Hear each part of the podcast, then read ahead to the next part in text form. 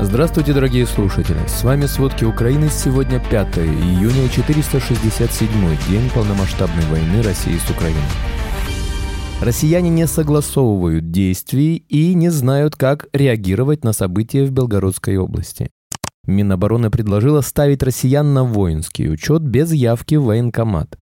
Белгородский губернатор пожаловался на отсутствие денег для восстановления разбомбленного жилья. Обо всем подробней.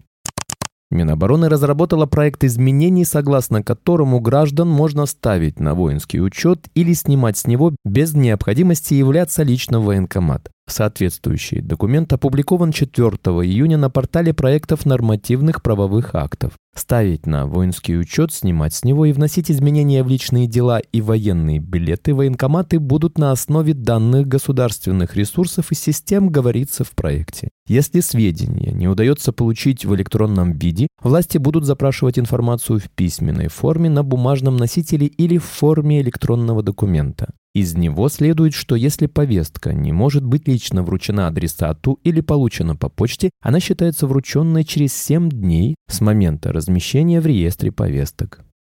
В течение мая Россия запустила по Украине больше 300 иранских дронов «Камикадзе Шахет». Как сообщили в британской разведке, на сегодняшний день это наиболее интенсивное применение этого оружия. Таким образом, россияне, очевидно, пытались заставить Украину использовать свои запасы ценных современных ракет систем ПВО. Украина нейтрализовала минимум 90% дронов, в основном с помощью более устаревших и дешевых средств ПВО и электронных помех. Напомним, в ночь на 28 мая российские войска нанесли самый массированный удар иранскими дронами «Камикадзе» по Украине, было запущено 54 «Шахеда».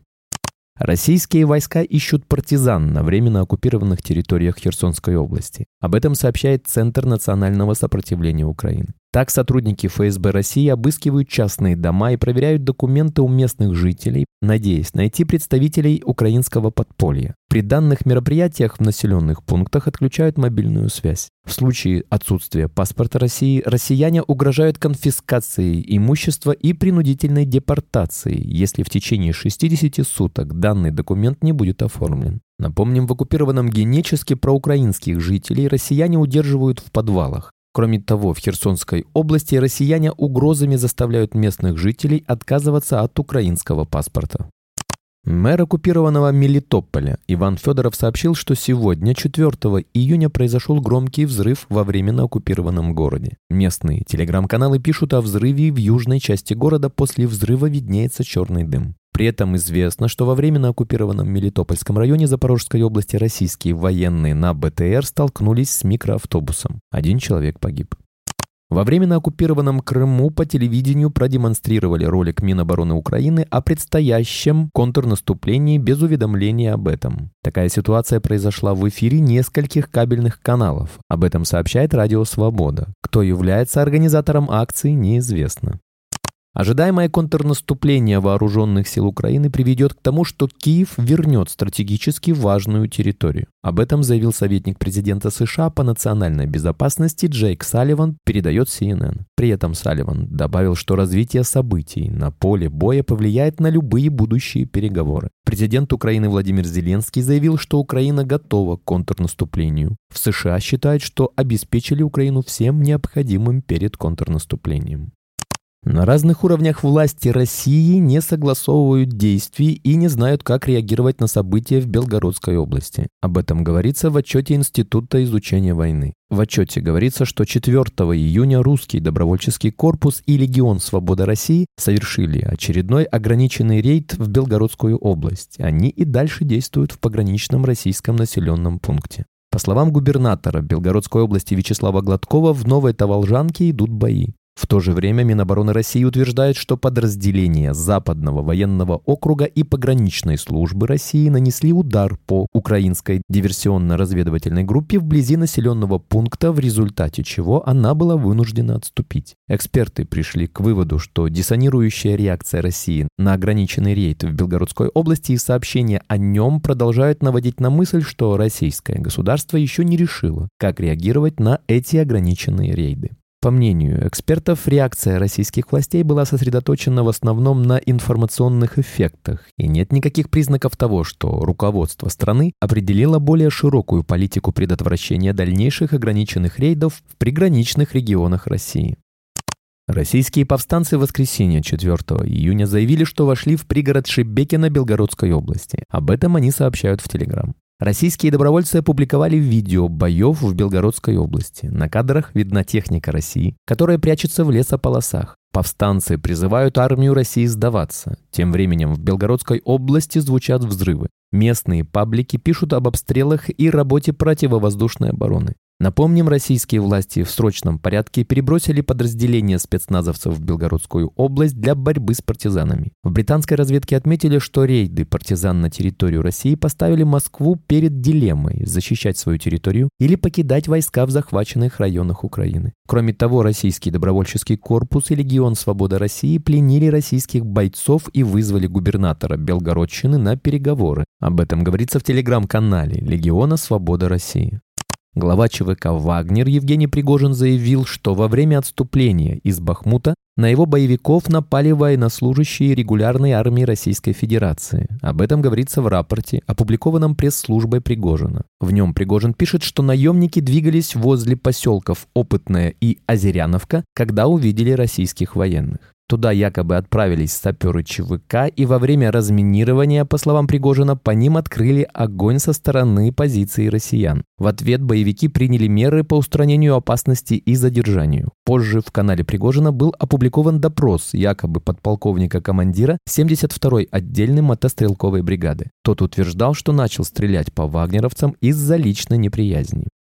В крымском городе Джанкой в ночь на 4 июня раздавались взрывы. Временно оккупированный город полуострова атаковали беспилотники. По словам россиян, их ПВО якобы сбило 5 дронов и 4 посадили средствами радиоэлектронной борьбы. В результате сбития беспилотников в захваченном городе повреждения получили несколько частных домов, на месте работают экстренные службы. Отмечают, что один из беспилотников приземлился на территории частного дома, там его и ликвидировали. По предварительной информации пострадавших нет. Иран продал России боеприпасов для войны против Украины на сумму чуть больше миллиона долларов. Об этом сообщает британское издание Sky News, в распоряжении которого есть контракт на поставку оружия. Это первое веское доказательство сделки. По словам источников британской службы безопасности, 16-страничный документ от 14 сентября 2022 года на 100% подлинный. В приложении к контракту говорится, что Иран передавал 125 миллиметровые стволы для танков Т-72, стволы для 122 миллиметровой гаубицы Д-30, танковые артиллерийские боеприпасы. Под заголовком «Во имя Аллаха» контракт заключен между Министерством обороны Ирана и Российской государственной военной экспертно-импортной компанией ОА «Рособоронэкспорт». Посольство России и посольство Ирана в Великобритании не ответили на просьбу прокомментировать сделку по поставке оружия, а также подлинность документов. Украина и Британия заявили, что планируют проверить подлинность материала и примут меры, если он окажется достоверным.